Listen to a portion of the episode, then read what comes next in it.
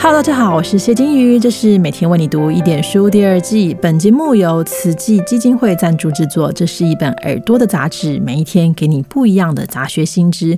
礼拜一我们有聊过了鬼月的由来，是由一开始的秋收庆典加入道教的地官赦罪跟佛教的盂兰盆会这两个概念之后，大概是南北朝到唐代的时候，中元节要普度众生这件事情被确立下来。那后来就成为一个千年传统哦，直到现。在包含台湾在内的很多华人社会都有这样的习俗，但问题就来了，在南北朝到唐代的时候。究竟发生什么事促使这个传统形成了呢？我们今天要分享的是一位美国的汉学家与宗教学家 Stephen Taser 的作品。Stephen Taser 的中文这个名字很有趣，叫太史文哦，就是太史公的太史啊。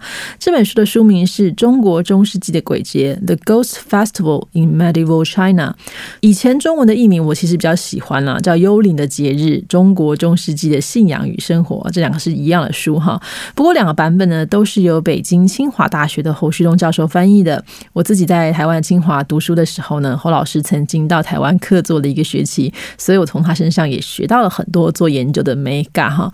不过回到这本《中国中世纪的鬼节》。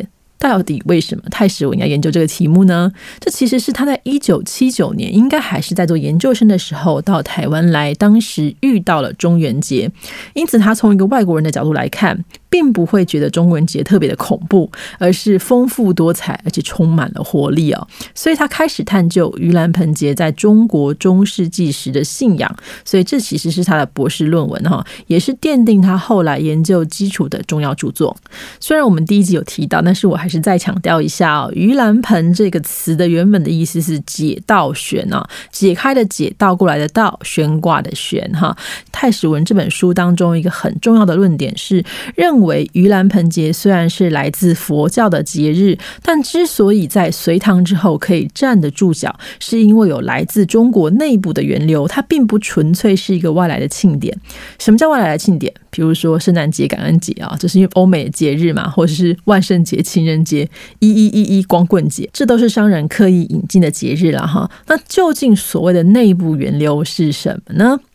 第一个是我们第一集有提到的季节问题哈，虽然台湾气候是基本上四季皆下了，我们不太容易感受到秋天呢，但如果是大陆型的气候，你大概农历七月左右就会感觉到温度慢慢降温，开始要进入丰收季，还有后续这个冷酷的冬天，所以这个时节呢，对于古代的中国人来说，需要有个转换的仪式啊，要转换什么呢？包含了说欢庆啊，我现在要丰收了嘛哈，同时你要反省一下自己在过去这一年是不是。做错了什么事呢？这就是所谓的中原啊，由地官大帝来负责清算这些罪孽。所以在道教当中，也有一些法事来供养神仙啊、祖先啊，同时信徒要跟着忏悔啊。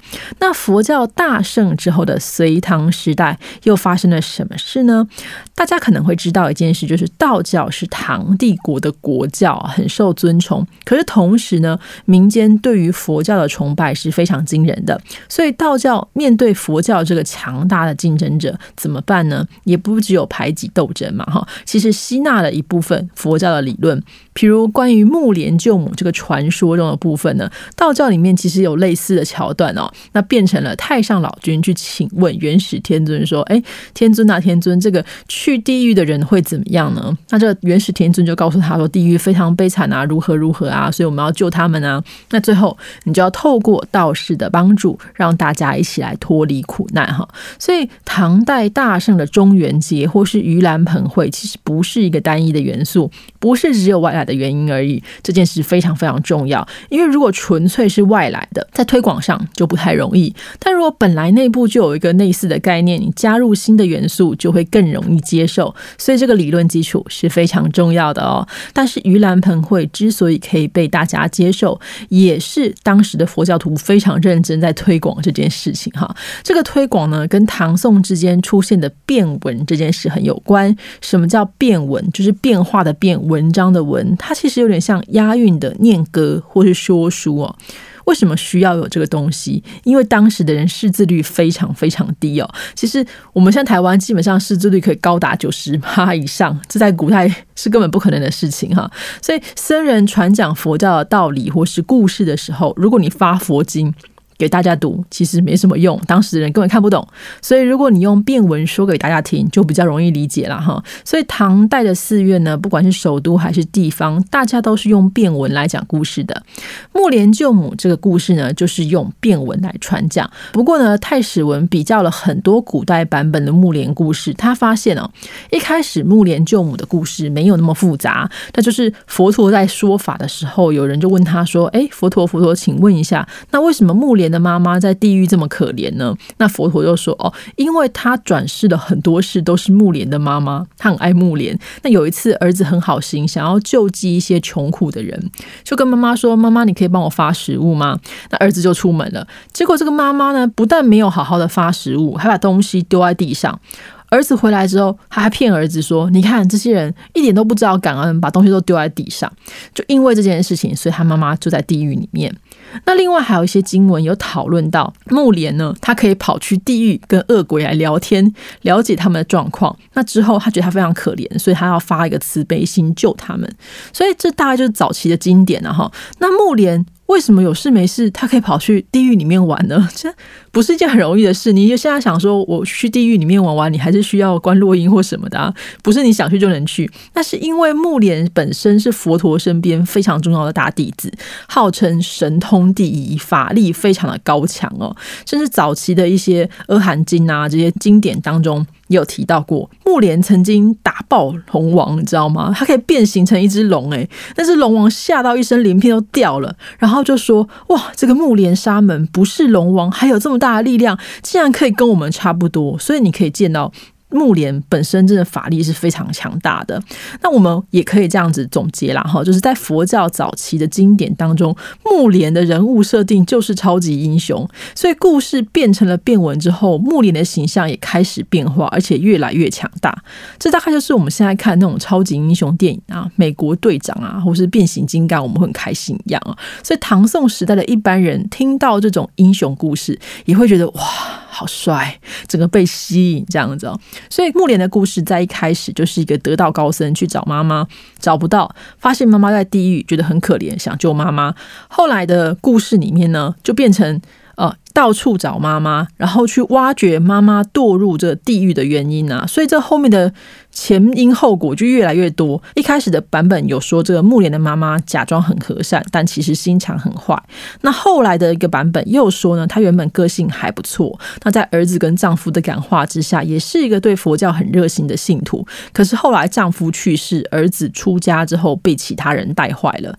那在更后面一点的版本呢，就说这个木莲妈妈堕入这个地狱的罪状，是因为她故意的羞辱。出家人，他本来已经说好了，哎，我要来布施给大家。结果人家来了之后，他把布施的食物丢在地上，去侮辱人家，那就更进一步把整个故事的始末都跟佛教绑在一起啊。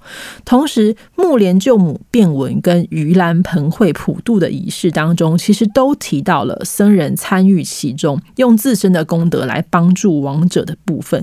这件事情对出家人来说是很重要的，因为古代中国对家族的继承很在意。